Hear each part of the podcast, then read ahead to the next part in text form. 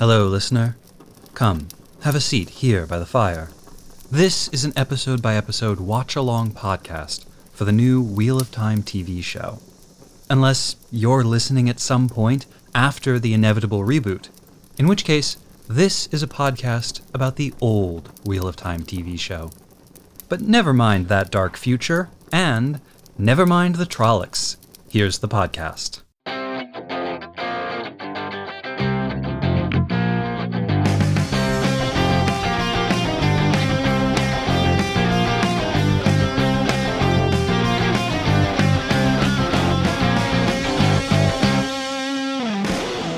Dobry listeners. Here is Nevermind the Trollocs. I'm Sarah. My pronouns are she and they. And whenever I found out that the uh, Wheel of Time production based was going to be in Prague, I immediately downloaded the Duolingo app and got about a 160 something day streak in Czech.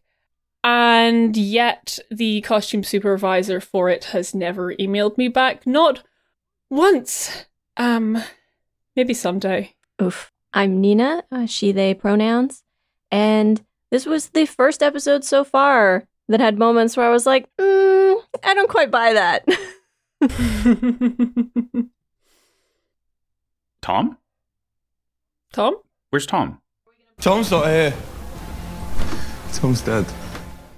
I'm Max. I use he and him pronouns, and my Wheel of Time L is that I can also summon animals when I get really mad, but it's only a swarm of parakeets. Not as useful as a bunch of wolves. That's still pretty impressive, Um, though. It startles people. I don't summon any kind of animal when I get mad. Max, what color do your eyes go whenever you summon the parakeets? Uh, ah, I don't know. I haven't looked in the mirror when I do it. Bright Uh, I'm green. say Okay. green. Cool. That makes sense. Does it? They're green, right? I th- maybe. I think they're usually white and blue. Maybe. There's a few different varieties. Also, wolves are not yellow colored. what are the color of a parakeet's eyes? Oh, it's a very philosophical question. I'm looking this up. I want to know. I need it next time I go to Petco to buy food for Jimmy. I'll look at the parakeet section to see what color they are. No, I guess they, they they're green sometimes, but they think their eyes are just like black. Their eyes, if these eyes, I'm looking at pictures of parakeets right now, and if these birds' eyes were on a human, it would be the freakiest thing. It- so, The they're like whitish yellow. The They're green like the green ones have yellow eyes or orangish eyes. yeah. Actually, they've kind of got the eyes that Perrin Oh. had this episode. these are really pretty birds. Yeah. I think if I saw Max coming at me with eyes like a parakeet, I would probably say, Light, protect me. What are you?" are you? All I can think about now is the fact that there is a flock of South American parakeets in Brooklyn that are uh, probably pet shop escapees, and they live in this beautiful old cemetery. There's just a That's ton so of them. rad. I think they're just straight up Wow. parrots. I don't think they're parakeets. Although, I'm going to be honest, I don't know the difference between parrots and parakeets. Parakeets are tiny. They're usually like maybe like four inches tall. They're the one- they're like the green with the yellow head or like the white with the blue head you see in like pet stores a lot. Yeah, people keep Mm. more parakeets as pets. Parrots live a lot longer and are a lot They're bigger. getting like yeah, like 80 years old. It's crazy. How do the rules on parakeet summoning work, Max? Do you get like all the parakeets in a certain area? Do you get like a number of parakeets or like a certain mass of parakeet? Your weight worth of parakeets.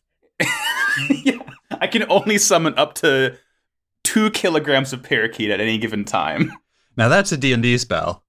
Yeah, Folks, yeah. you- this week we watched episode five of Amazon's Wheel of Time Blood Calls Blood, or perhaps Feather Calls Feather. Who knows it anymore? I think birds also have blood, Sarah. Jury's out on that. Not really sure. Um, Leave a, bi- leave a bird near Eamon Valda and we'll find out. Yeah. Oh yeah, he did eat one. Um, this episode we dealt a lot with loss. Um, not just the loss of our dignity for call for talking about parakeets for about five minutes, but also the loss of some Aes Sedai and soldiers at the start of the episode. We lost um Stepan at the very end. So kind of all throughout this episode, you know, I remember Tom last week being like, God, this is a show about loss. And I, having watched episode five, was like. Just nodding, nodding and smiling. So, uh, do we want to kind of start out with there with all our funeral scenes that we have? Well, why don't I launch into the recap and then Yes, I forgot about that whenever we were talking about parakeets. Please recap for us, Nina.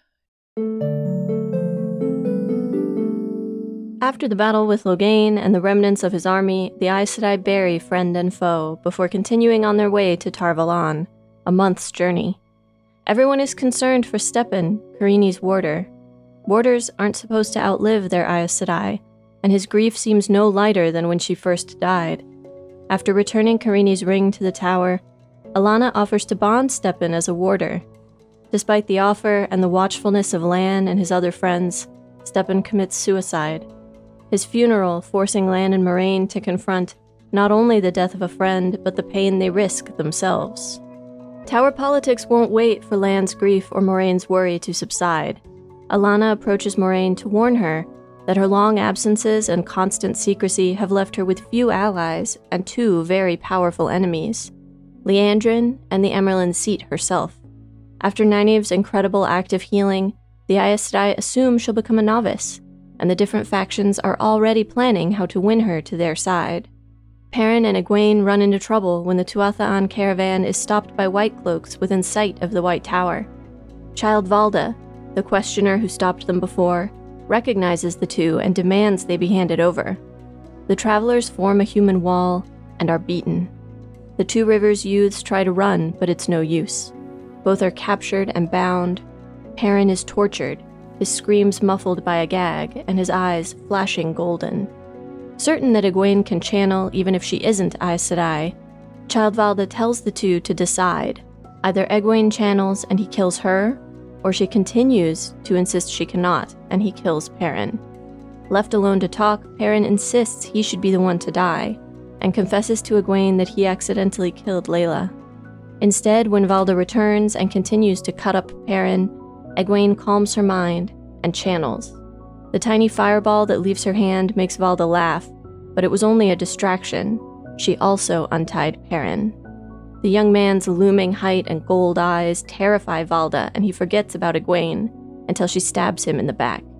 She and Perrin leave the tent only to find the whole camp overrun with wolves, wolves hunting and taking down White Cloaks.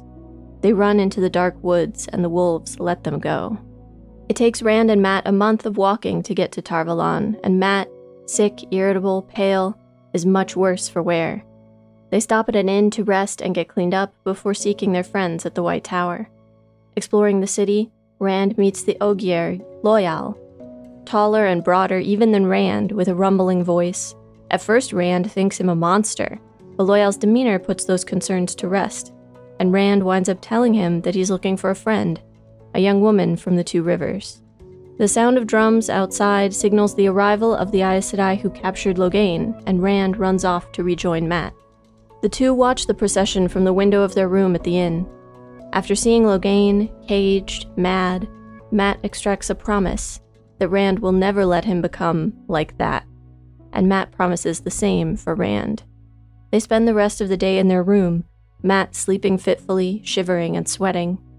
A knock at the door announces Loial's arrival, and just as he's explaining that Ogier are allowed on the grounds of the White Tower, and that the Two Rivers Braid is quite unique, Nynaeve bursts into the room. After an emotional reunion, Rand and Nynaeve talk out of earshot of Mat. Rand is certain Mat can channel, the signs are all there, but he no longer feels they can trust Moraine and the Aes Sedai. Nynaeve is certain they should not. Once they find Egwene and Perrin, they should return home and decide what to do for Mat amongst themselves.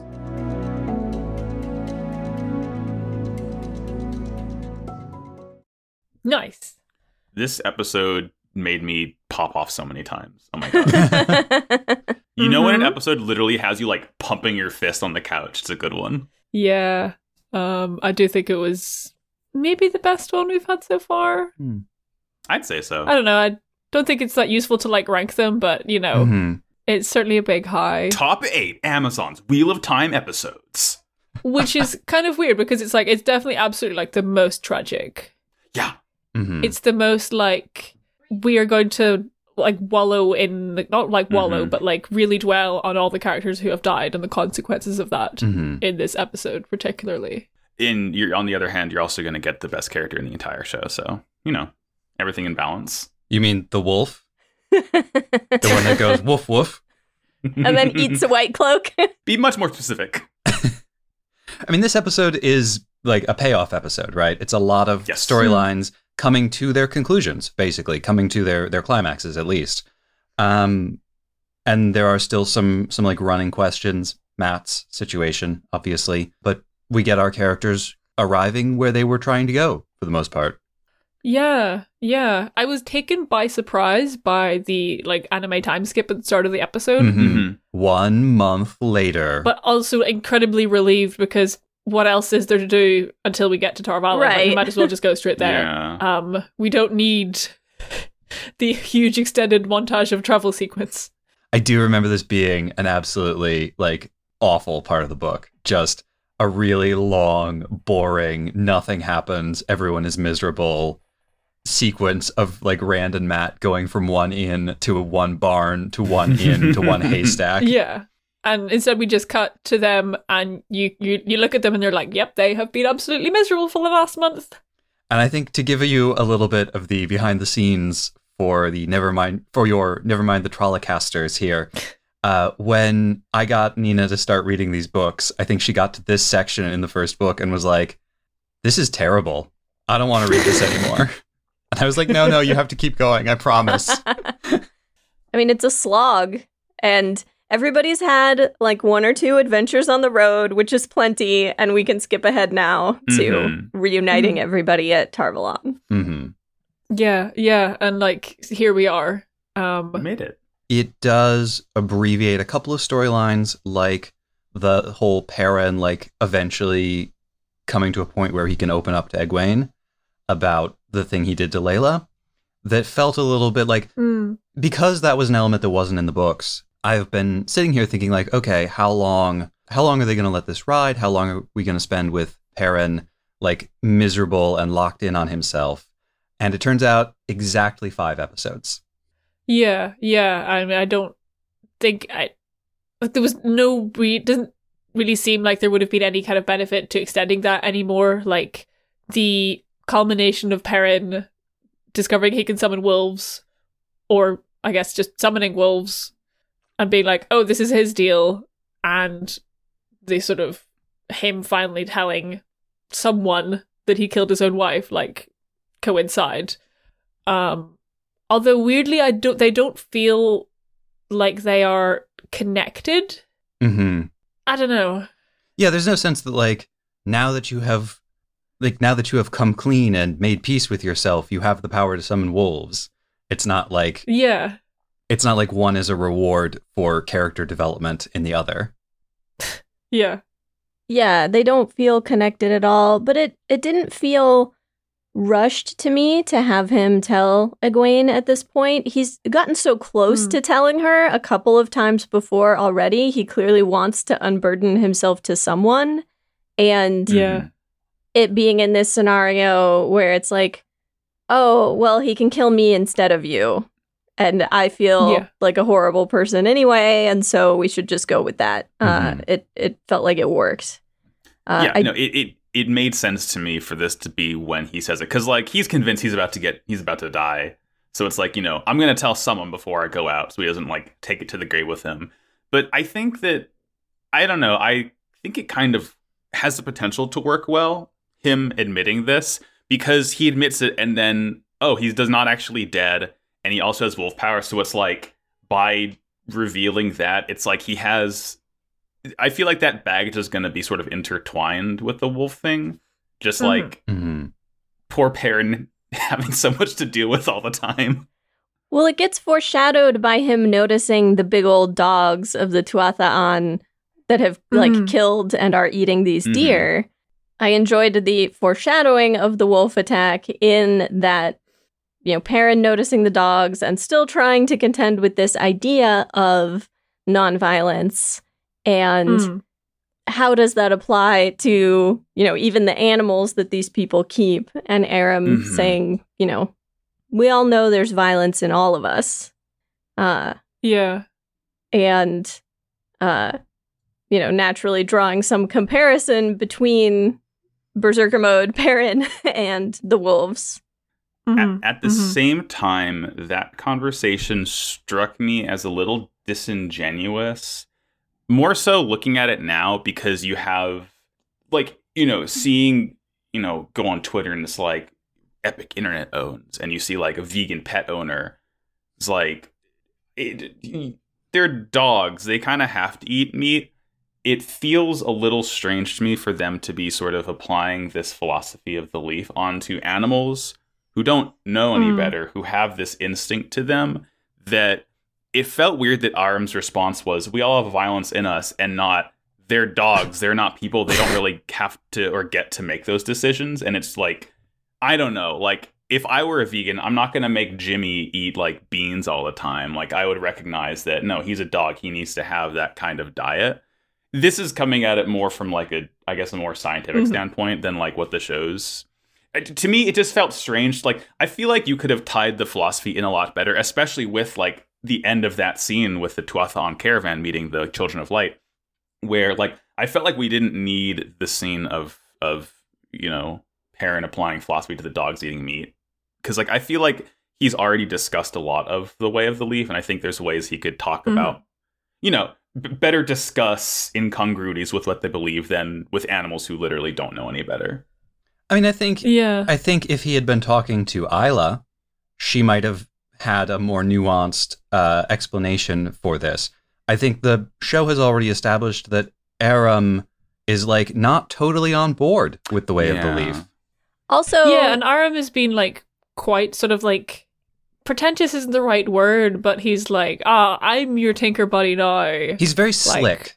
He's very like he's he's cheeky. charming and cheeky, and he always has a clever response to everything. But he's it's Yeah. clever, not necessarily right. Yeah, yeah, yeah. high charisma low Um, intelligence Because I, the, like the thing I noticed about that is that Perrin is talking about like, please no more turnip stew. Like he's like these vegans, I just want to eat a steak, please. like that's the thing I noticed about that scene. Mhm. Um, but also coming to what Max said about like dogs and instinct and stuff, and then connecting that to like Perrin wolf mode at the Mm. end of the episode, like I very and you you're been you saying stuff like for the dogs, them being like, oh, there's violence in all of us and stuff like, ooh, animal instinct.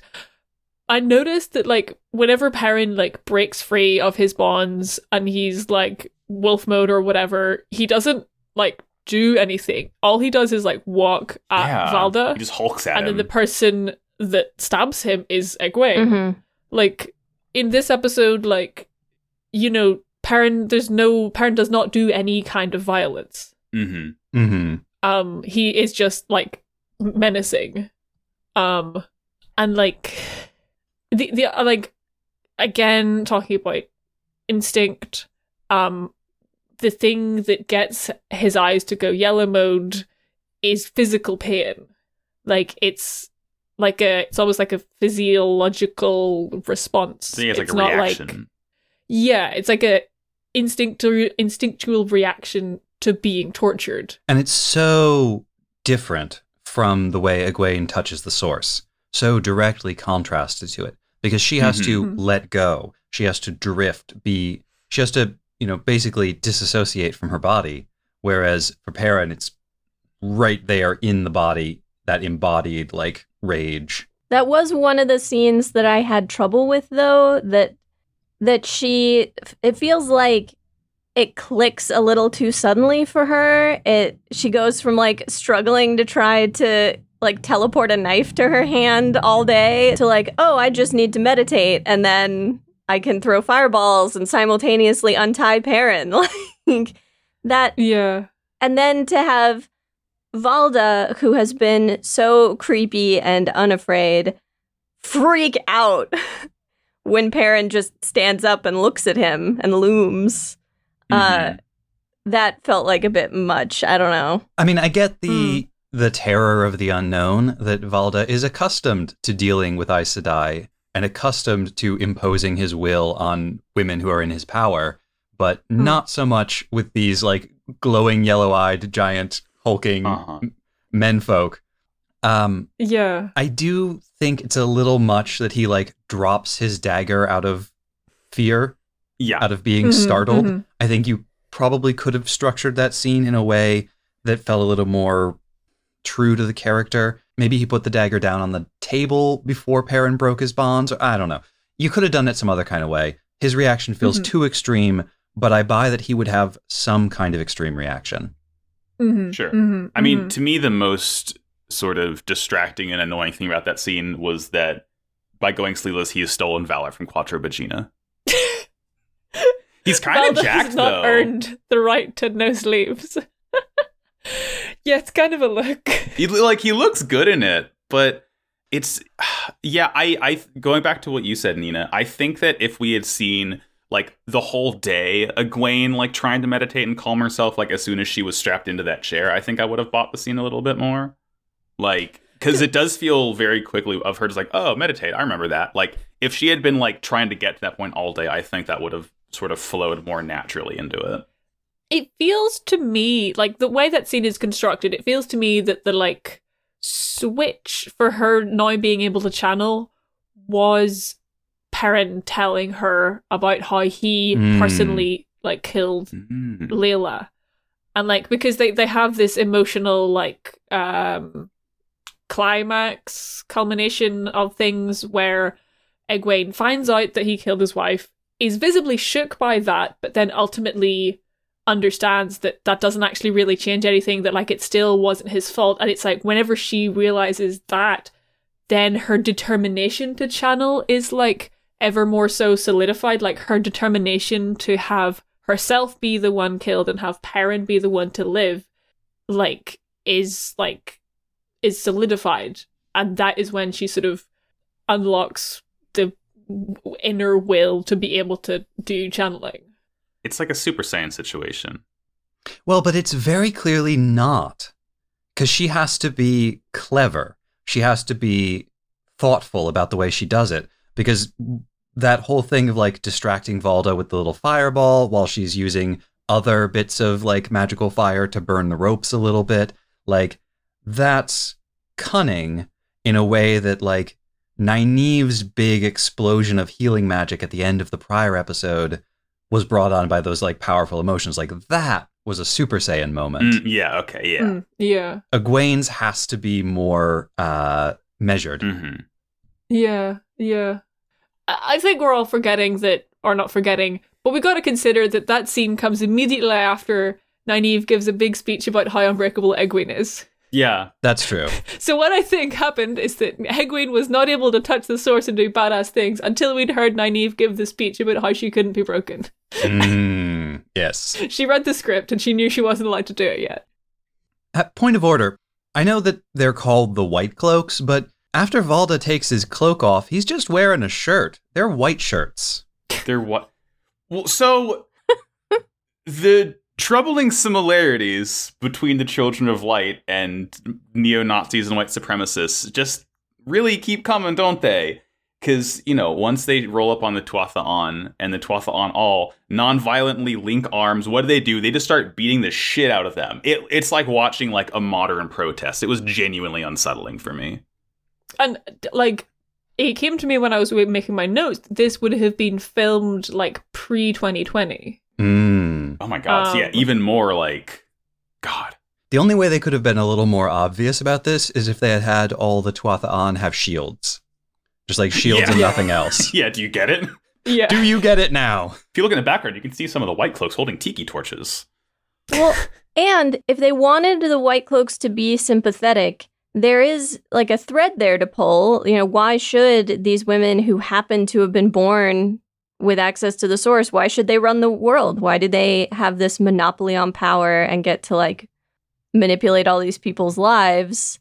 That's a Mhm. fair consideration, Mm. but they make him so villainous in the process. Yeah. There's clearly not and clearly so like anti-woman too that Yeah. yeah. hmm Yeah, because like the, the the difference between the way Egwene is treated and Perrin is t- treated w- when they're brought in. Like Egwene is like ritualistically cleaned as if to be sacrificed, which I mean, I guess they are kind of intending to fucking burn her at the stake or whatever afterwards. But Mhm. like Perrin is just trussed up like a like a wild animal and brought in. Mhm. Well, and the um the way that they strip her and clean her and stuff is also clearly meant to like frighten her and make her feel vulnerable and exposed. Hmm Uh right. Yeah, the the side note, like the sound design in that scene. Oh my God. was The what scratchy really brushes. got to Good. It's just like the way they like rip out her braid and everything. But like God. alternating that with the normal sound as Valda is walking towards the the tent really Mhm. makes it work. Yeah. Is all of this stuff with Valda and the Children of the Light here to help us sympathize with Liandrin, Yeah. who has that whole speech about like Yeah. women wield the power, but out in the world, like men still control most things, and they are rarely kind to women who show signs of being greater than them. Yeah, yeah. That makes It- a lot of sense. it is a good way to like sort of blur those lines a little bit. Another thing that I found a little interesting is that they're captured by the White Cloaks right outside Tar Valon. Like you would think that this entire giganto fantasy Manhattan, like you'd think that there would be a little bit more of like a, a force or a guard or something outside the city. But like the fact that there's really nothing, you can just walk over a bridge and you're in the city, and like it, it's like the Aes Sedai like aren't even paying attention to what's directly outside their lands. Like it, Hmm. it, it gives you the feeling that they really are like most of the time like just kind of locked up in their towers, like worrying only about themselves and their own matters, and like Their The literal Cloaks- ivory tower. their literal ivory tower. The White Cloaks are just kind of free to do as they wish because they're not paying attention to like what's literally right on their doorstep. Mm, mm. Maybe they're both bad. Damn. Damn, really? Max, you cannot have two bad groups in a story. If it's not spelled out for me, I can't enjoy media. Okay, now imagine this. What if there were three bad factions? or Mm. more. Endless, endlessly bad factions. this is getting really complex. I'm not sure that I'm into it. yeah, one one bad guy, please. Uh, Just tone it down a bit. Did everybody notice that Valda's lunch is again a very obvious whole animal? Mm-hmm. He's whole, eating a little piggy. small animal. Yep. Just the, the Valda's entire like attitude and way of carrying himself is like he's so cheerful and it makes it so much more sinister than if he were creepy. Like this this actor is fucking killing it. So Yeah. good. I really liked how he constantly corrected Egwene whenever she tried to call him sir. He's like, Child Valda. Like, even when he's completely in control, he still has this like false sense of humility about him that he still insists on being called Child Valda. I think that's entirely about putting the other person on the wrong foot. And that's why he's always correcting. Mm, oh, don't yeah. call me sir, call me child Valda. Oh, the light doesn't need instruction. The like every time people are trying to be pious to him, every time people are trying to be respectful, Yeah. it's like, no, I still need you on the back foot. I'm going to correct Mhm. every damn thing you say. hmm I can't wait till Yeah. he gets killed for real because he's definitely not dead. Yeah. This is this is that kind of show. If I don't see the life leave them, they're good. They're alive as far as I'm concerned. Tom's Yep. still alive. Okay, but Tom's dead though. no, Tom's still alive. If we don't spend an entire episode having three separate funerals for them, are they really I know, dead? yeah. if I don't see someone pound their chest about them, I'm not going to believe it happened.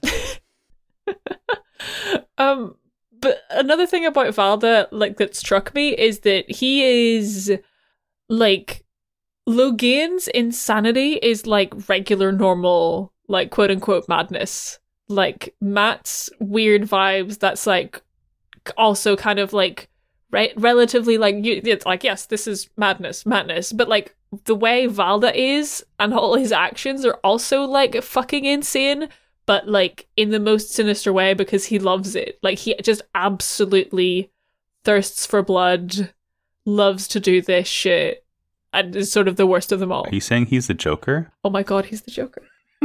he's kind of a Joker. I mean, he is basically like head torturer, right? Yeah. That's I assume that's what the questioners are fundamentally is torturers. So Mhm. I mean, the thing about Valda is he isn't even the boss. yeah. He's just That's like true, yeah. one questioner. He's an entry level employee. Yeah, he's low on the rung. Um, Valda's whole deal, and I guess the questions as a whole, kind of are an interesting parallel to Liandrin and the Red Ajah. Mm. Because they have not the same, but like similar roles. Like, you know, the Red Ajahs, from what I understand, their role is to hunt down people who could, like, you know, threaten the Aes Sedai, and Valda's role is to hunt down people who threaten the Order of Light or what have you. And they're both, you know, very like creepy and conniving and manipulative while still trying to be very cheery on the outside, but like you can tell no one actually really likes them at all. They're a bit like cults. They're true believers. Yeah. Mm. They they're drinking their own Kool-Aid. Yeah. Damn. Yeah. I do love that Liandrin is just a very awkward person. Oh my god, I love Is like she? when, Her when conversation with Nynaeve, where Yeah. she's like, persimmons. it's like Okay, it's, yeah, uh, yeah, it's, yeah. It's how I feel when I'm trying to be nice to like a five year old that I encounter at a Christmas party or something. Like, what are you into? Libraries? Persimmons? yeah. I can show you games on my phone if you want. I'm cool. Yeah. I'm with it. yeah. See, I was thinking of the like the moment when she's like touching Moiraine's face, like kind of flirtatiously, and Moiraine is like, "What the fuck are you doing?" I mean, um, like Valda, she does the touching. She does lots of touching Well- that you don't Mhm. want. And she does it while negging Moiraine. She's like, you Yeah. look a little worse for wear, darling. You used to be so pretty when you were in the tower more often. Yeah, it, it's like she read a book on how to effectively communicate with people, but didn't get that far in it, and only knows that touching people and being like friendly and personal is good, but still talks so fucking rude. Yeah, she never got to the chapter about boundaries. yeah, Hilariously, in the scene following that, when Alanna goes to talk to Moiraine in Moiraine's room, Alanna is eating a persimmon. yeah, Yeah. yeah, that's a nice touch. Also, Moiraine, take your boots off when you're on the bed. I know. Alanna did it. Someone has to clean those. Oh, We got Alanna free feet pics. But Thom, her boots are home. Oh, yeah, yeah, that's fine. Whatever. I, I also like that Alanna did not get the memo about no free feet pics. yeah. You should have blurred her feet like uh, Brandon Sanderson's feet. um, Okay, You want to give some context for that, Max? For that statement you just made? For those words that just came out of your mouth? This n- noted infamous author Brandon Sanderson what gave her interview with his shoes completely off and his feet completely in frame to the point where they had to blur it. Yep. Just wear shoes. Oh my god, it's not hard. I don't know. I love being barefoot. Shoes are terrible. But you you don't like being on camera. it's not illegal. Barefoot is legal. if if I if I'm giving an interview, I'm gonna cover up as much of myself as possible. I'll wear gloves if I have to. Okay, for some further context, it wasn't like an official interview, it was just like a YouTube thing with another YouTuber. So it was a little bit more casual, and I can see why you'd be in that in- environment and be like, all right, feet out, let's go. Anyway, speaking of Barefoot is Legal and Alanna, just y'all, are y'all also getting the vibe that like oh, the Aes Sedai just like casually fuck each other all the time? Yeah. Because Yeah. that's absolutely the vibe I'm getting. Oh, Mhm. so this maybe betrays the fact that I uh figured some things out about myself late in life, but I thought this was just like nice girl talk times, like I had in high school with my girlfriends. They're just gals being pals. yeah, just chilling on the bed, gossiping like you do.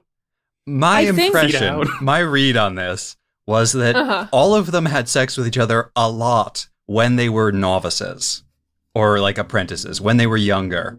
And like Mhm. now they're all like frenemies. They're all too careful around each other for that now. Th- Right.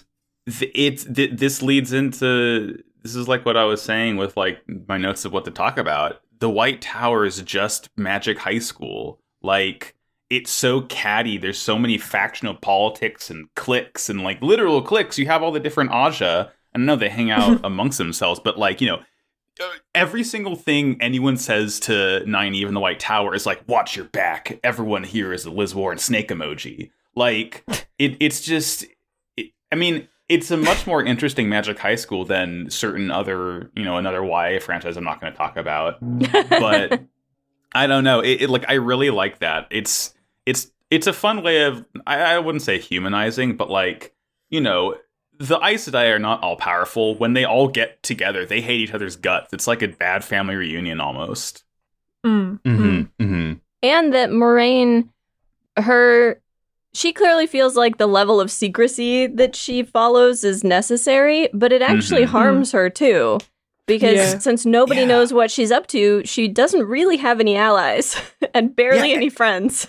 Everyone's like, "We don't know your deal. Like, can you say something to us?"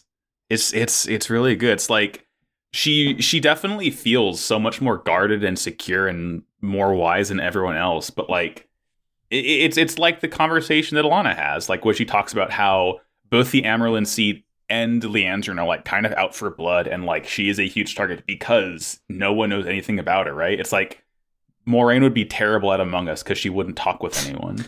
Moiraine is sus. Moiraine is sus. Blue is sus. I do, Blue is but I do like the characterization of the different Aes Sedai as like, even for Liandrin and Alanna, who are more open and talkative, that's their strategy. That's not just like them being normal. Like Mhm. that's how they approach this like complicated power game. And Moiraine approaches it by being quiet and not speaking unless she has to Mm. And keeping things locked inside. You know, it's that like when you can only when you can never say an untrue word. Easier to not say Yeah. anything. Yes. Mm. or to just like talk about frivolous things, which is what Alanna does. Mm. Or to just be extremely weird, which is what Liandrin does. Yeah. Everyone knew a Liandrin Yeah. back in high school. The thing about Liandrin though is she would never say you cannot sit with us. She wants everyone to sit with her. Everyone. really does. She wants everyone to sit with her so she can get dirt on them. She would no. She just wants Nynaeve to sit with her so that she can have the most powerful channeler ever in her clique. hmm I mean, and Moiraine even says like, "Yeah, you're not getting it. You're not getting her." I love Yeah. the the vibes of it's like picking teams for sports. Yeah, it- yeah, She's really. the best one, and every team wants her. I do feel like Yeah. Moiraine saw Nynaeve looking at Lan and was like, oh, thank God. She's not going to join the Reds. yeah, yeah. What do we actually that? Because there's an interesting conversation that Moiraine and Nynaeve have quite near the start of the episode, Mhm. where Moiraine is almost trying to like, not like threaten Nynaeve, but like warn her strongly about like Tower politics, Mhm. and Nynaeve responds to this by like threatening back. She's like, "Well, if I'm so powerful, maybe you guys should be afraid of me." hmm Well, bluster and confidence is what's gotten her to where she is in life. She was an orphan who became the wisdom of the two rivers. When she was like 25. Yeah. Or, I mean, younger. Who knows how like old she was when she took the position. Mm. yeah, yeah. So I get the sense that that is her coping mechanism. Yeah. Fake it till you make it. Bluster, be intimidating, Mhm. and that's how she gets by. she's very good Yeah. at Among Us. Well, and Moiraine, Moiraine sees right through it, right? She has, she indicates that Lan should leave. And then she's like, I know you're actually terrified. It's Mhm. cool. Yeah. So was I. So was I- every Yeah. other woman in this tower.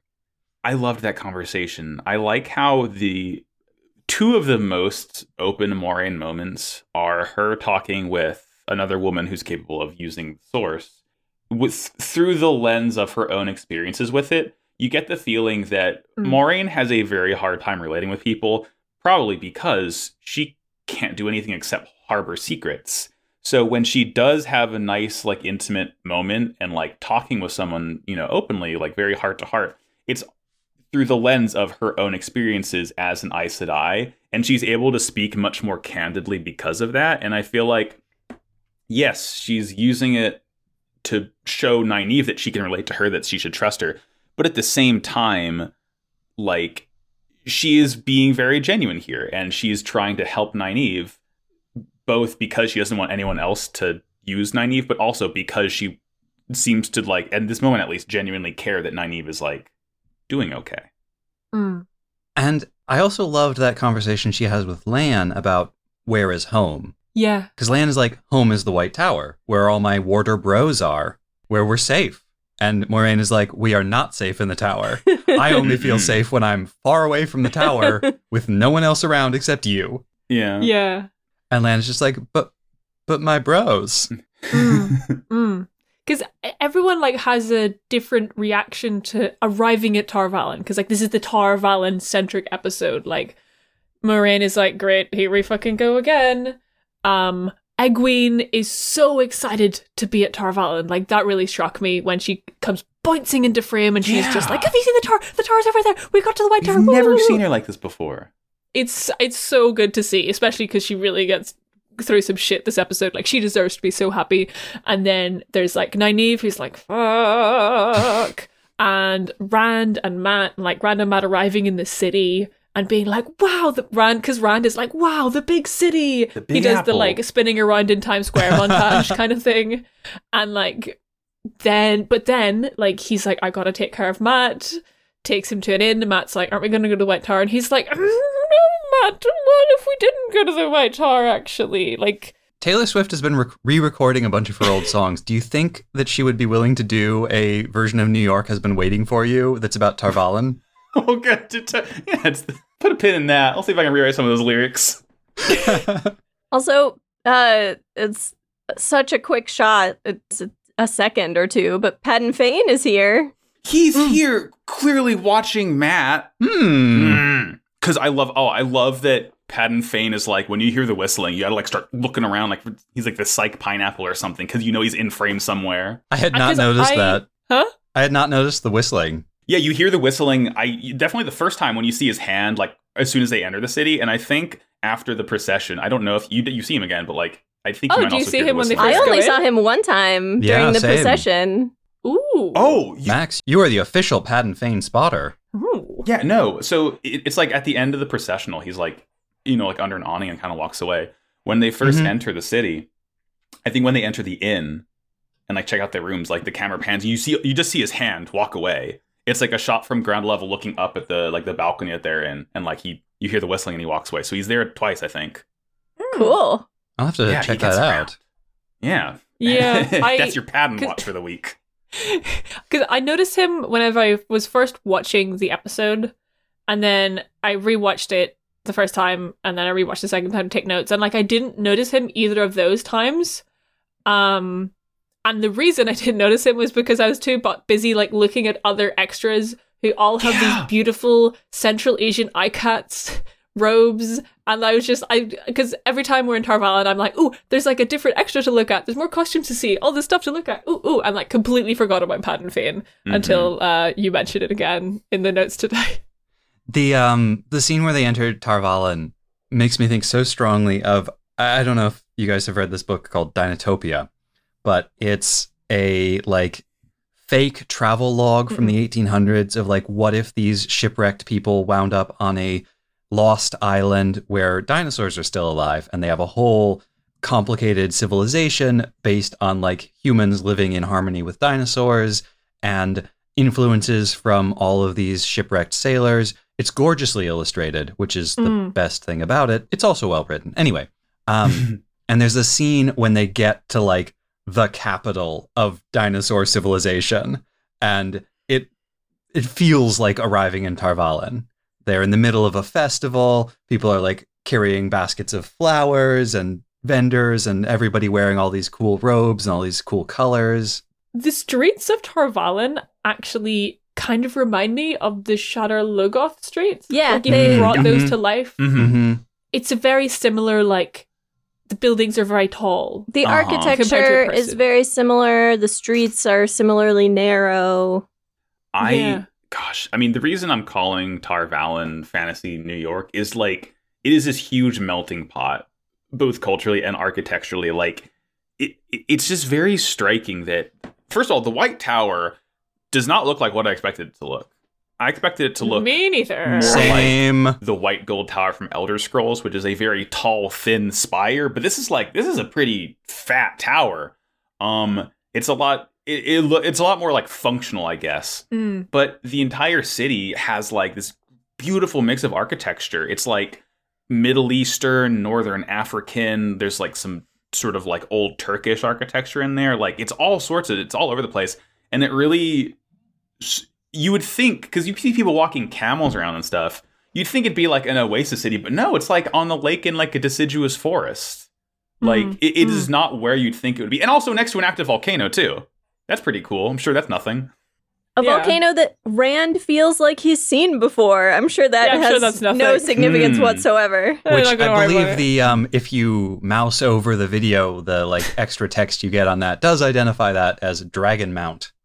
Hmm. no it's probably nothing then this is a cool Yeah, name yeah, yeah, fine. not significant at all. No. Yeah, like the the White tire itself. Like again, like it's so short compared to what it looked like in my head, and Mhm. honestly, like I am kind of disappointed in it. Yeah, like same. every time I look at it, I'm like, "What's this fucking chode?" I don't know. I'm not, but I wasn't, also, gonna, like, I wasn't gonna be the one to call it that thank you sarah but the thing is, by making it shorter, they made it even more phallic somehow. I don't know how they did that.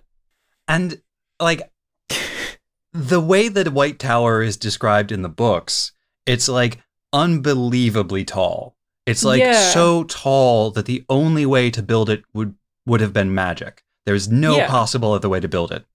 And uh, this looks like a tower that could have been built by people. Yeah, Mhm. like it's practical. Yeah. But they may have tried out a taller tower in some of the like virtual effects and decided Mm. it looked silly. Yeah. Like Yeah. they they may have ex- tried a couple of things and decided that it didn't Mhm. work. And they do mention it was like it's a fortress as well as a, a school and a capital. It was besieged at one point. It Mhm. mm-hmm. it looks defensible the way it is both the tower and the city now Mm. And I mean, like either way, like it's still clearly very high from what we get whenever like Stepin is putting the ring into the ring melting Mhm. pot. Like it's clearly very high, and all the scenes inside the tower, like the windows are just this beautiful like Islamic style like lattice work in their patterns, and it's all and that just makes all the light coming through the windows. This like gorgeous like cacophony of shadows. It's all incredibly beautiful inside. It's just that every time they show a shot of the outside, I'm like, mm, uh, why are you so little? Why are you I so mean, small? it's like you could argue that it looks way cooler on the inside because it's more for the people who live inside it because it's certainly the biggest building in the world to everyone else I Mm. mean, I think this is one of those moments where I have the benefit of not having like read the books or anything because I have no preconceived notions. So I just say, "Wow, cool tower." Um, yeah, I like it. Like I didn't, I didn't quite expect like fantasy Isengard or something like that, but yeah, I don't. I I I like the way it looks. I think you know what. I think I almost like it more because it's not fantasy Isengard because it looks more realistic than like a thousands of foot high spire piercing the clouds. Yeah. Because actually, like, if it had been a thousands of foot high spire piercing the clouds, people would have been like, "Oh, here, Lord of the Rings, here we go Yeah. again." Yeah, having having just done a literally the Mines of Moria episode like two episodes ago. Yeah, okay. Yeah, they don't want to invite that comparison too many times. Mm, mm, mm.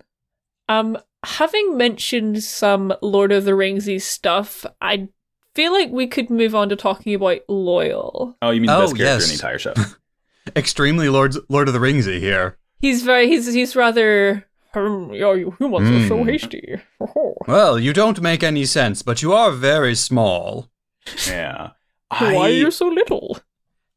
I had no idea we were gonna delve into fantasy races. Like I thought this was just a world of humans, and then we see this big guy. I'm like, oh my god!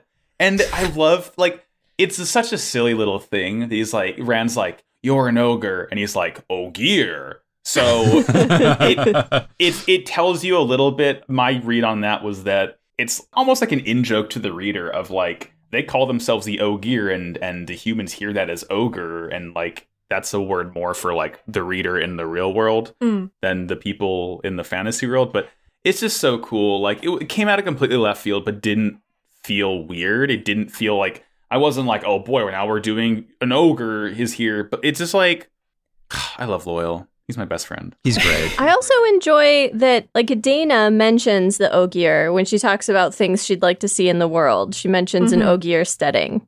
Yeah, and it's actually whenever Loial mentions like, "Oh, this never happened back in the steading," and Rand is like, "Steading?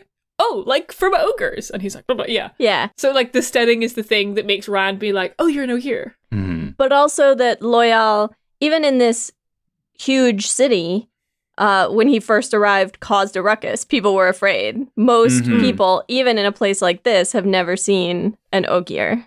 And Rand Yeah. doesn't make the connection explicitly, but one rather thinks he sees this kind of messed up looking guy come in, and he's like, "Oh shit, that's a Trolloc." Yeah.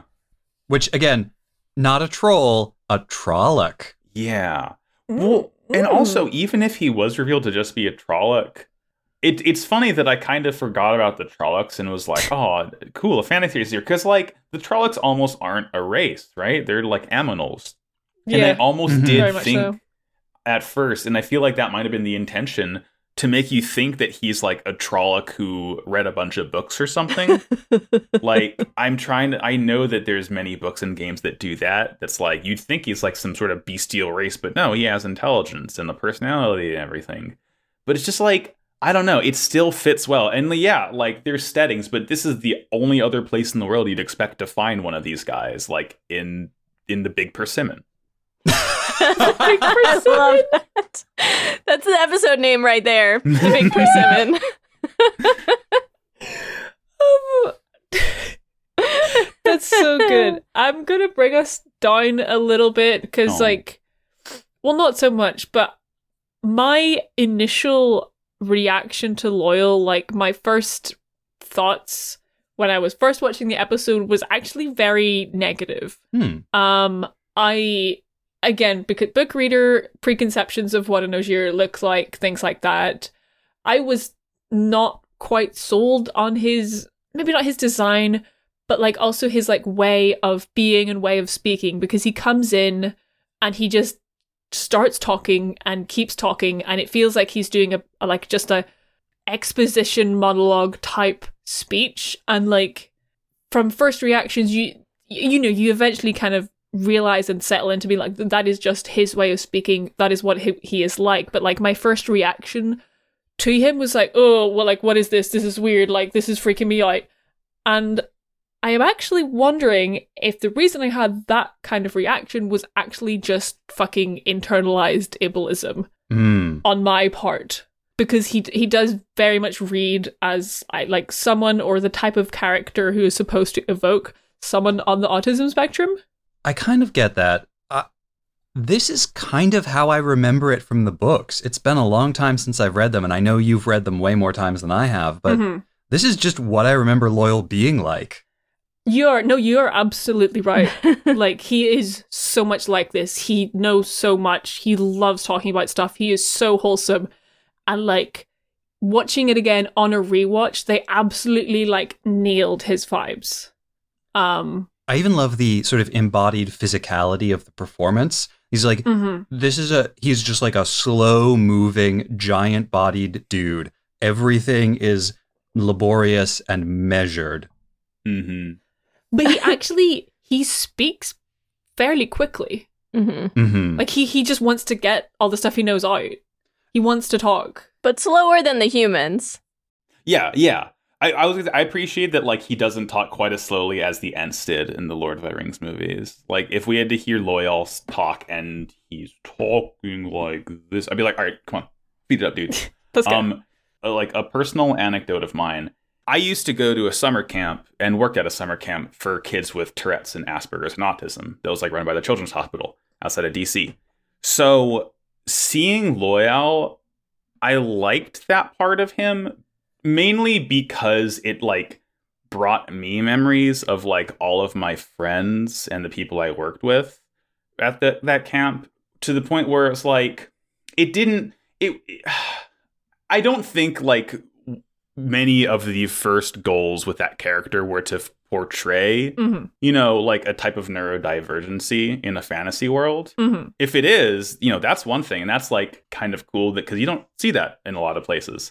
Um, but honestly, for me, it was just like, oh, you know, it just reminded me of my friends, not in a bad way or anything, because like those, like some of the nicest people I've ever met were at that camp, and I, I don't know, I I think that might be some of the reason why I like Loial so much, just because I feel like they captured a lot of those mannerisms really, really well in a way that doesn't like highlight it or poke fun at it or anything. Mm. Again, it's it's a very, very sort of specific to me situation with him, but I think that might be part of the reason why I like Loial so much.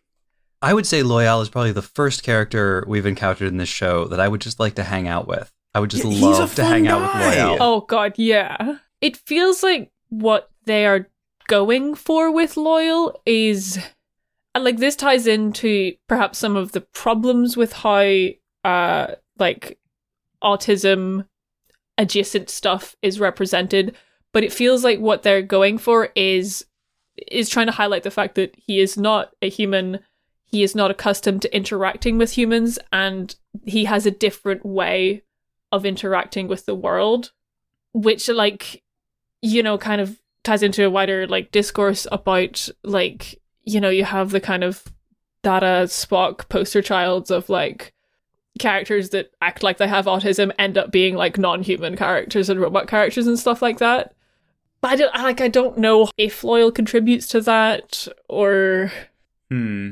i don't know Hmm. it's just i'm thinking about it i have no conclusions I think it could be a harder comparison to make or harder to justify if we were to see like an Ogier setting and if they were, you know, a lot more like the sort of fantasy trope of ogres and it's like just this one Mhm. guy who's a lot more thoughtful and less and you know, like less socially adept than the others or something like that. But I think the fact that we only see Loial and we don't see, you know, we don't have the potential to see, oh, a bunch of barbaric, big, beefy guys in the woods. I think that makes it shines it in a more positive light, I guess. it's so good how like unbothered unflustered chilling he is like rand pulls a sword on him and he's like oh, well whatever mm-hmm. Yeah. All right, funny little uh, Aielman. I also enjoyed the uh I don't know, just as part of establishing another culture in this world that they use language very differently. Mm-hmm. Yeah. Just as as as something distinct from the cultures of people we've already seen and the way people talk and communicate. Like here is this other group, this other culture, and the way that they talk and communicate is very different. And it made me think a little bit, they're not at all related works, but it made me think of Embassytown, if any of you have read that. It's a China Miéville novel, and it's Hmm. about uh, an alien race who don't have like symbolic language. They only have language Ooh. for things that actually like physically happen. Mm, mhm, mhm, mhm. Interesting. Uh, yeah and about the the like introduction of symbolic language into their culture by humans, and hence the introduction of lying. oh oh that's spicy i like that Yeah, hold on, I'm writing this. It's called Embassytown. Yeah, Okay, I'm Yeah. alright. I gotta check that out. because uh, the other thing i really like about Loial is like the way rand interacts back to him because like there's this moment wherever like what is it it's like rand is looking at the travels of Jain Farstrider and Loial's like oh why are you said it and like they end up talking and rand says like a res- rhetorical sort of rhetorical question of like oh well, you know a friend of mine thought she was Jain Farstrider and Loial starts being like oh well that's very unlikely because of such and such and like rand is very quick to like clarify to Loial that like no that's not what he meant It, it, it Um, felt true to life. yeah but also that even though Loial has these like miscommunications with humans, it's not as if he's totally not savvy. He can tell Oh, Rand yeah. is sad. Like he can read that emotion on Rand, even though Rand hasn't said anything to indicate it- that. Like I Mhm. couldn't read that emotion on Rand. Like I, you know, I could could see he was like kind of like wistful, but it feels like Loial has even like a greater insight, and he's very like connected to like what Rand was feeling on the emotional level, which is nice because like he avoids that kind of like human robot character trope. Yeah. Um. What are emotions? Yeah. Like. This is illogical. hmm yeah. An Aielman from the Two Rivers is illogical. Yeah, in case anybody missed the hints that Rand maybe has some Aiel in his ancestry, we're gonna just really hammer home here. Yeah.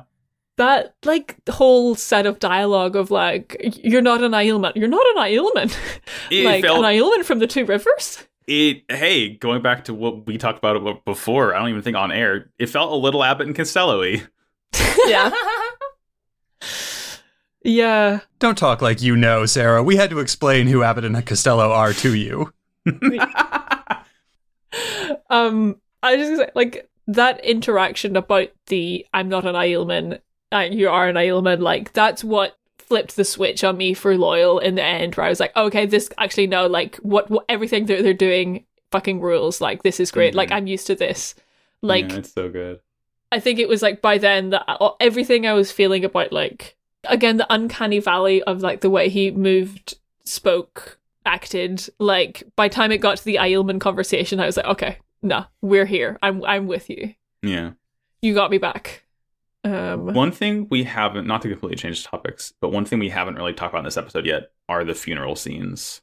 Yeah, that's the last big That's like Yeah. the big thing. because that's what bookends the episode. The very beginning, we get the funeral for the battle last episode, and in this episode, we get the funeral for Stepin. And one thing I really liked about the visual language that they use in these scenes, in the first funeral, they dig a needlessly elaborate ring of graves, and they even bury the king. a wheel. That's what I'm talking about.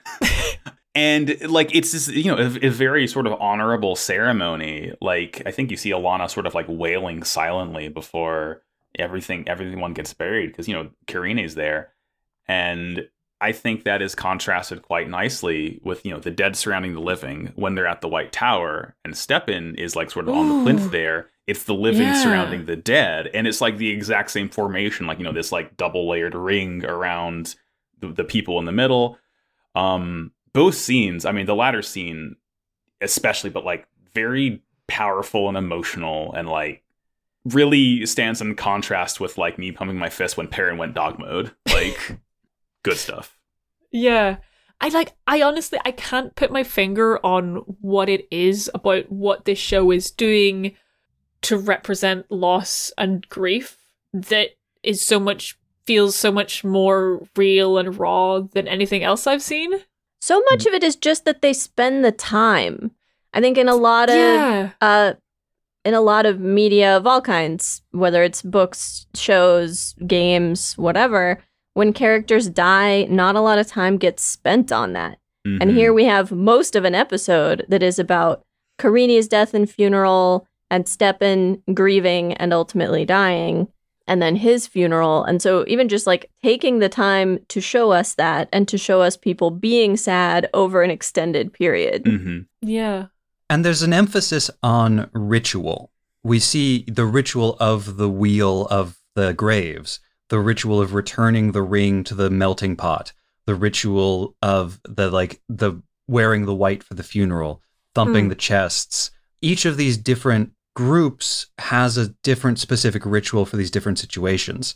And the rituals expand beyond just the funerals. We see Stepin like doing his prayer to ward off the Forsaken. Mhm. Um, and it's not a coincidence that when he kills himself and Lan finds him, he's in the shadow of the statues of the warders of prior Yeah. generations. Mm. The Tomb of the Unknown Warder.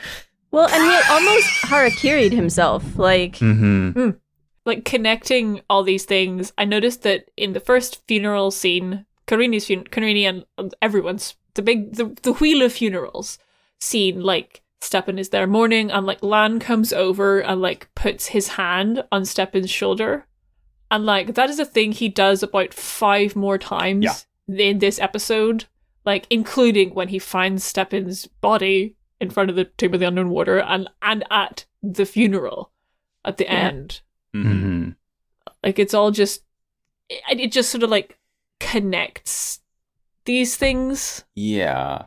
and the um the the acting just in terms of everyone's faces and facial expression and the holding back tears vibe Mhm. and also Lan's physical acting with Moiraine. yeah. Uh, that scene where he comes in and kneels next to her chair and just like puts a hand over like, her arm.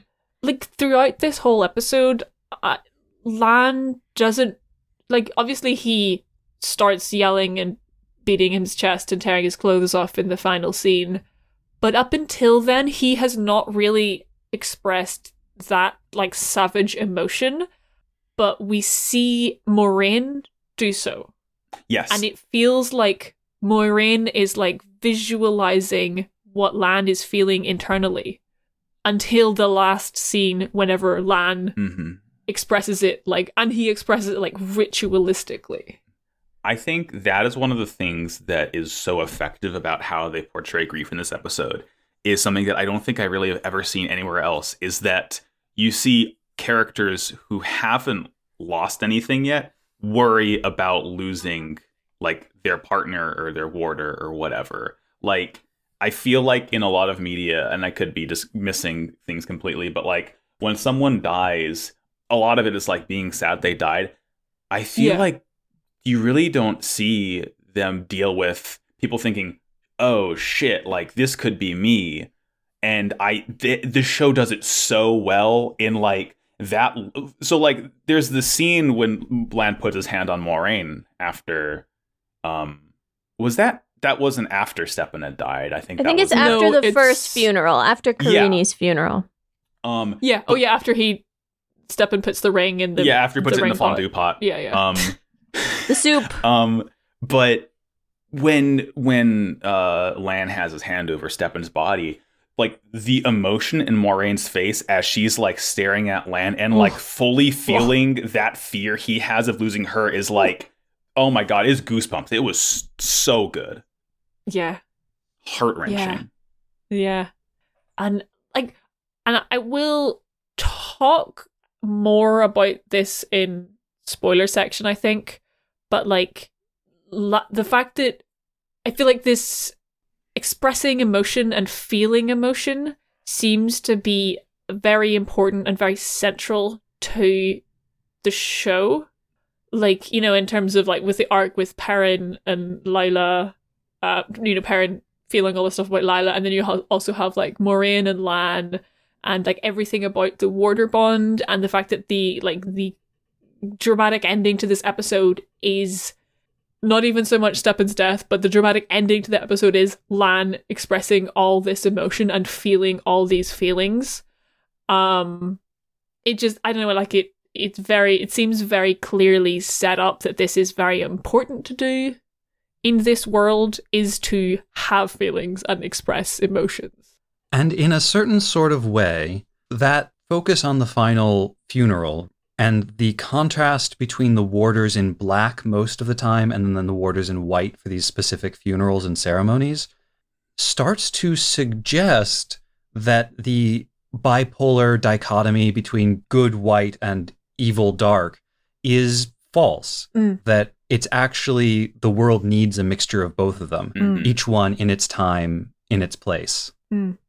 I loved the acting of the the guy who plays Stepin in this Oh, he was episode. so I thought he did an incredible job.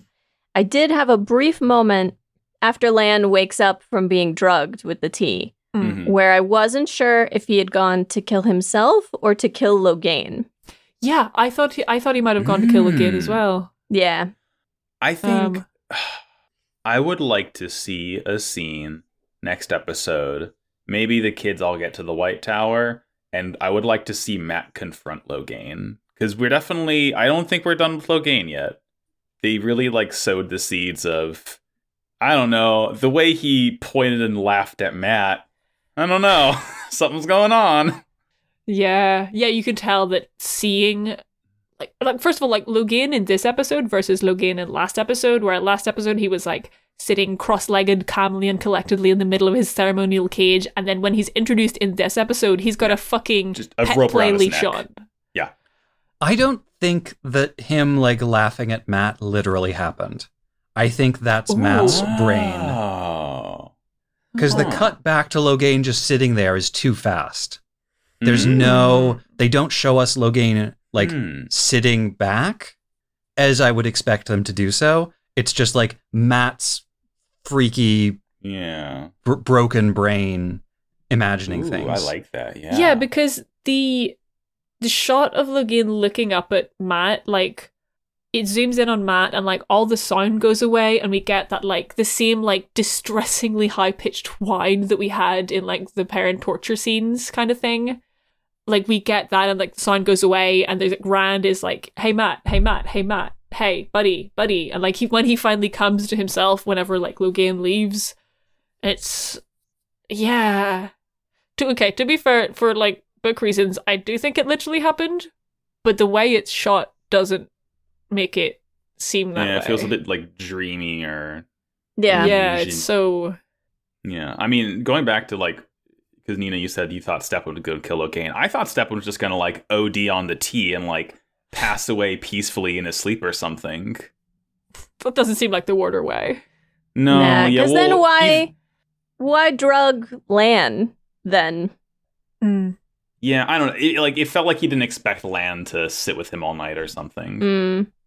Yeah, just all the warders being like so like broy with each other this episode and like I think you can you can sort of tell that they're very much constantly worrying for Stepin's safety um but trying to help him move past that almost in the same way that like Rand is constantly worrying for Mat's safety but like being as jovial as he possibly can. Yeah.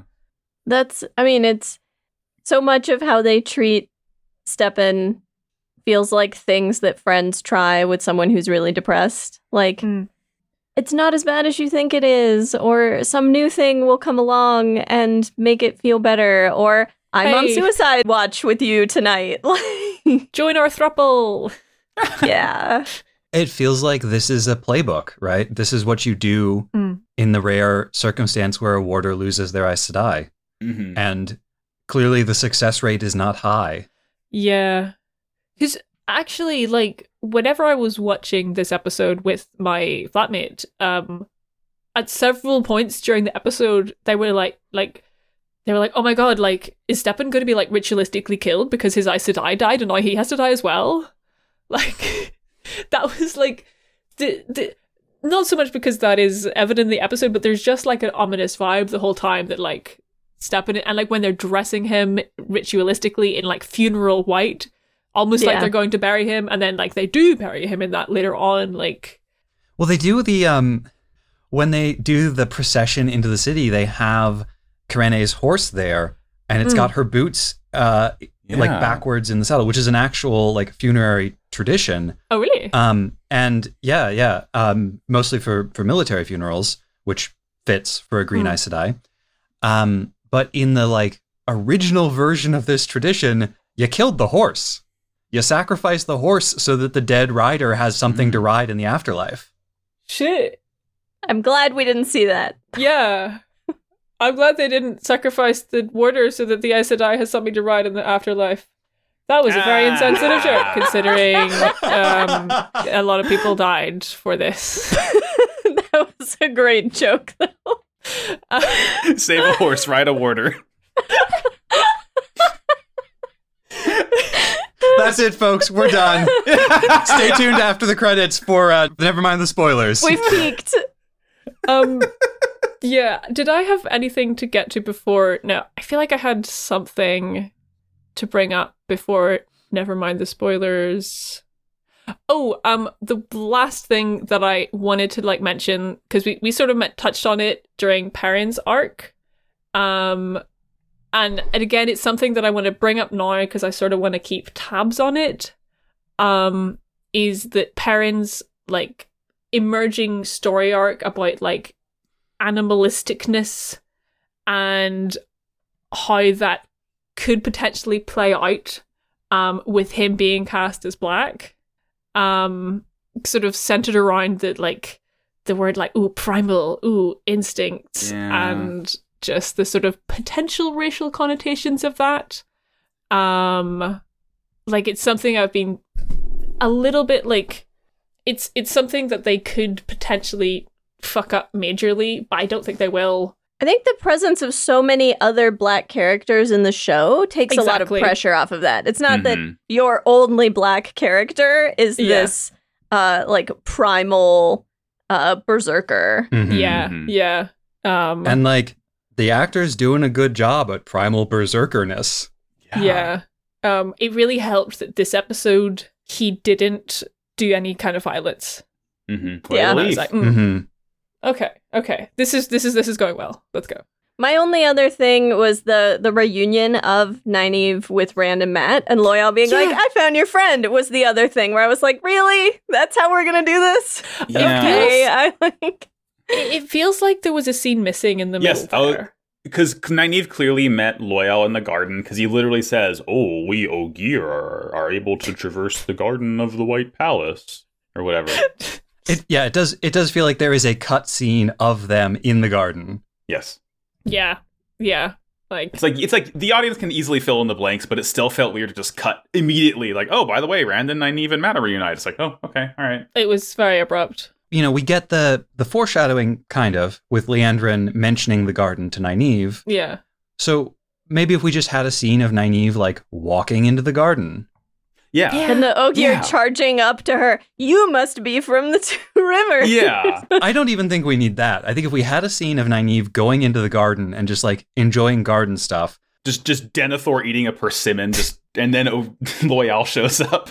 No, it's just like no no Loial in this scene. Just Nynaeve in the garden. hmm Then we we cut. We go to some other scenes.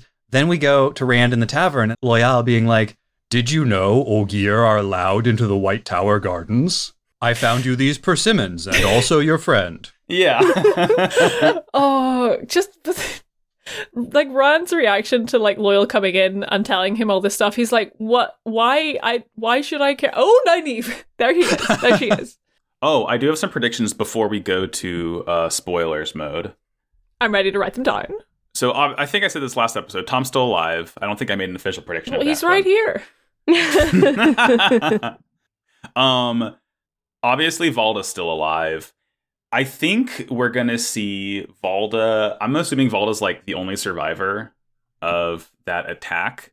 I I feel like we're gonna get like a fucking punish Valda type situation where like he's he's still in the light, but like he's even more of an asshole about it. I would like to see him get like a sort of like showdown with Perrin and Egwene again, and Perrin's like, I'm not gonna like, you know, he wants to fight, and Perrin's like, I'm not gonna kill you, and Egwene's like, I'll kill him. Something cool like that, you know, girl boss type moment. Um and lastly, Padan Fain's definitely a dark friend. It's less of a prediction, more of me just confidently saying that based on the only what little we know about him.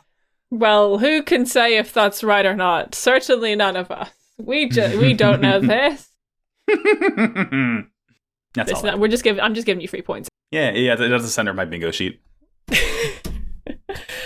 All right, gamers. Uh, that's everything we can legally talk about for those who have not read the books. Um, hurry up and read the book so that you can listen to the, all of this podcast without being punished for it. Um, by us.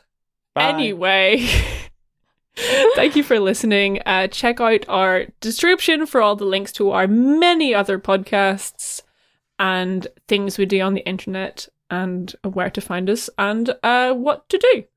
Um, I hope you have a nice day, and we will see you on the other side of the spoiler zone.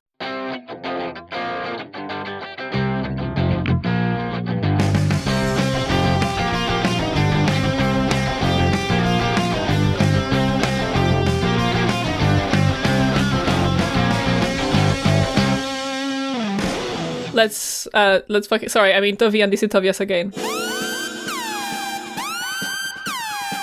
Yeah, actually, because I mentioned it in the episode about emotion. Like, um, I think it's very significant that emotion is being established as such. Like, a, there's like a baseline of having feelings is good here. Um, just because of the arc that Rand goes through throughout the books, while where he's like building Pink Floyd's The Wall around himself and removing emotions from himself, and like how much that is a big deal for him. Yeah, what is it he says? It has to be hard, like hard like steel. He like he, Something? he goes from he's like I have to be harder than steel, and then he's like I've got to be harder than stone, and then he's like I've got to be harder than cuendillar, the hardest substance known to magical man. Like he just really, Oh, it's like the most it's so cringe shit. in retrospect. It's it's so bad. Yeah. Um and like this episode I feel like in the books the person who like guides him towards that is Lan. Like cuz book Lan is like the most toxically masculine character in like Mhm. all of fucking media. Um which is why like this episode ending the way it did, I was like, holy shit! Like this actively like changes how the plot of the books could play out because Lan is now emotionally available.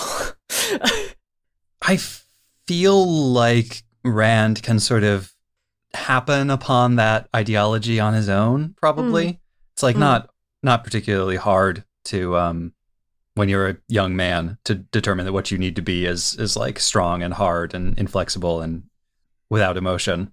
Well, and it, you know, uh, we've already had the introduction of the meditation for channeling, and so the idea of like meditation as a way to calm or distance yourself from your feelings could Mhm. definitely be a thing. Um, that sort of stoicism. I have been surprised by the complete absence of the like meditation technique that his dad taught him in the books. There's this whole thing like feeding all of your feelings into the fire yeah, thing that that Tam teaches Rand that he uses for sword fighting and then that Rand like learns to use for other purposes later. We might get a flashback to that if we ever actually see Rand fight with his sword. Lately, he's been carrying it around, but we actually have no clue if he knows how to use it or yeah, how he well. knows how to wave it about. He knows how to use a sword about as much as I know how to use a sword. I feel like in the books, part of what that like part of that mentorship that Lan does for Rand is that that meditation technique that Rand learned from his dad is basically the same one that Lan uses. yeah, And yeah. so Lan is then like, well, let me tell you, let me teach you how to do it properly, kind of He's thing. like, I already know how to do it because I'm the protagonist. Yeah, but like in this series, Rand is not the protagonist, hmm which I think is important to like note. We've also established Rand as this pretty like cheerful and well-adjusted young dude. Yeah, and so uh yeah, whether they're going to have whether they're doing that to like set up a really stark contrast when he gets kind of grimdark or whether they're going to rework that.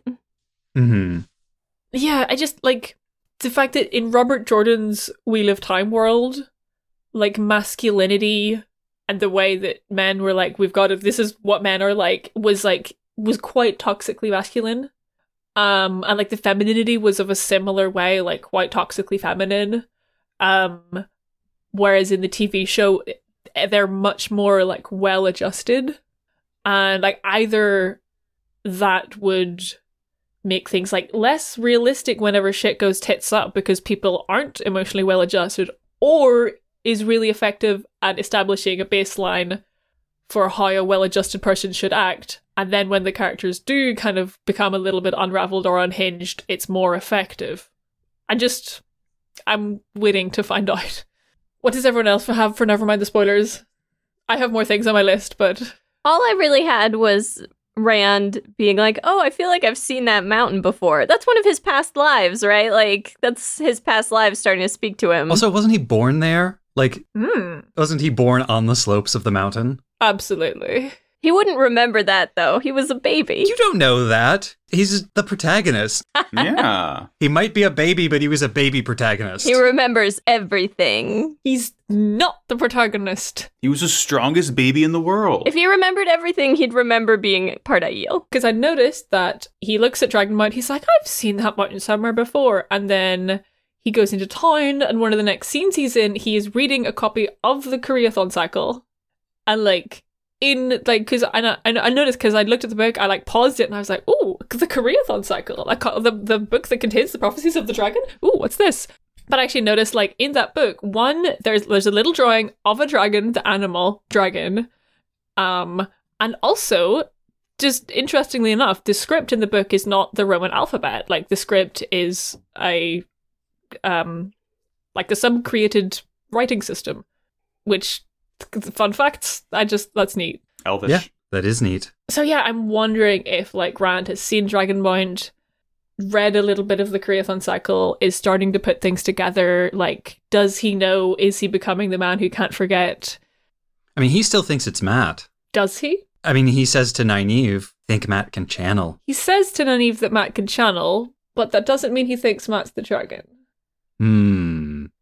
I just, ha- I don't think we've seen anything to indicate that Rand is starting to think that maybe Rand might be the dragon. Mm. Yeah, I think we'd see a lot more like worry and anxiety from him and like anger and fear if he thought that he was the dragon. Mm, mm. I don't. I don't think that maybe he consciously thinks he's the dragon yet. Hmm. But I just think he like I don't know. Again, because of the way he was in like the first episodes, like I feel like Rand has a lot of internality to him. I just in that um in that exchange where Mat is like, promise me that if it's me, you'll never let that happen to me. Mm. And Rand's like, yeah, of course, I'll- I'm I'm there for you, buddy. I'll I'll protect you even as you become the dragon. Mm. And then it's only as an afterthought that Rand is like, oh, well, and if it's me, you would do the same thing, right? Because again, like that's one of the things that makes me think that he is wondering in his mind, like if there's something up with all this.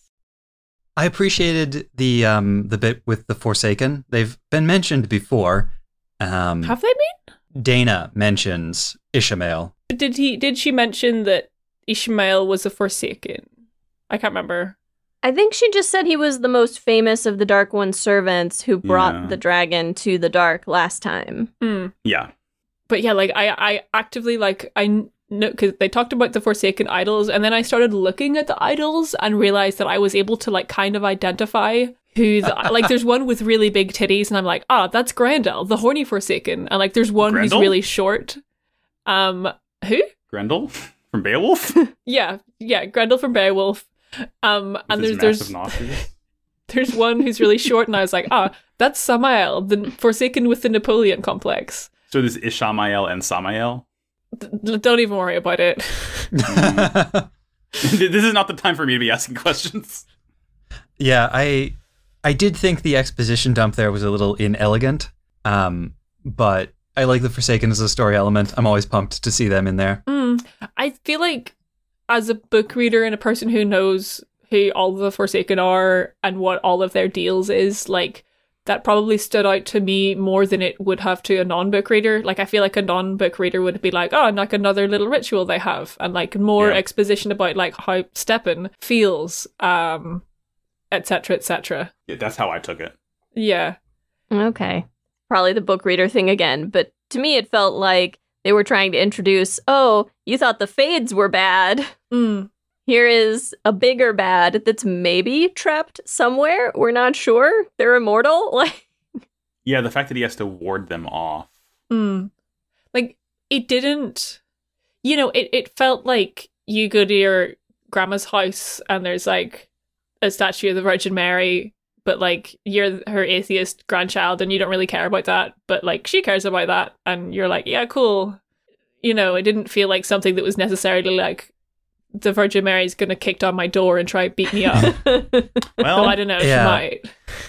It's like um they're like anti saints. It's like here are statues of the worst people in history. mm-hmm. we're trying to keep them away. Their vibes Yeah. are so rancid. Well, with with a bundle that looks a lot like a smudging stick, which I don't remember which tribes do smudging, but it's like a purificatory and healing. Oh thing. yeah, yeah. Sorry, I just I just had the thought of like, what if I do this to all my Char Aznable figures every night? You better. You get those nasty ward vibes out their of there. farms. Otherwise, Char's gonna show up and kidnap you and try to turn you into a soldier. Oh no, I'm too old for that. Um, okay, we legally we're not allowed to talk about Char on this podcast. Uh, what else have we in this spoiler What zone? what laws what laws apply to this podcast? Pod law. Um, the Antarctic Treaty. what else? I back to Perrin stuff for spoiler zone. Like Max, what do you think for as a non book reader? Like what what do you think the Perrin's wolf powers like actually are and do? Like from what you've seen. I um I'm gonna go out on a limb and say it is has something to do with the wheel reincarnating. I think it's like in the hit 2011 Bethesda video game Skyrim. you play as Dovahkiin, a dragonborn, immortal with the soul of a dragon. I think that maybe in one of Perrin's past lives, he literally was a wolf, or maybe was a werewolf or something. I think it has something to do with that, where like he literally has, because the episode is like blood begets blood or whatever. Mm-hmm, Um, I, f- I think for him it's literally that like he has wolf's blood in him and that is allowing him to essentially like call his pack Mm. Mm. Hmm. Hmm. i mean w- with his world with like the one power it's really hard to say because there's a lot of ways to write things involving this kind of like supernatural occurrences Mm. but Mm. based on what i know about the wheel i feel like that that's what like that's what i think people would assume it to be Yeah. Yeah. Oh, I don't like for how it is adapted from the books. In the books, Perrin's arc is so internal to himself. Like in the books, we are in Perrin's head, and we can like hear him like hearing the thoughts of wolves and shit like that. But obviously, you can't portray that on screen, so you have to. You know, they just did it mm-hmm. more from i'd Egwene's like perspective. that what if the wolves all talk like scooby-doo Hello, What if the what if the wolves all have Brooklyn accents?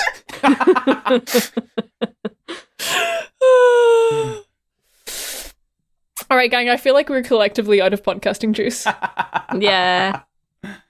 Any last spoilers to discuss? No. no. Spoiled out. Ah. Spoiled, rotten. We are spoiled rotten. We have been spoiled and we are rotten. Yeah, time to for us to leave the big persimmon and depart on our journey. Um, until next week, you most spoiled of listeners. Um, what did we say at the end of the episode? um You can find the show on Twitter at Nevermind the Trollocs. You can email us at nevermindthetrollocs at gmail.com and you can tell all your friends about this podcast feed. It is at nevermindthetrollocs.com. Um, and until next week, Sarah was lying a little bit. The Twitter is actually NVM the Trollocs. fuck! And now she's dabbing. All right, we're out. bye Goodbye.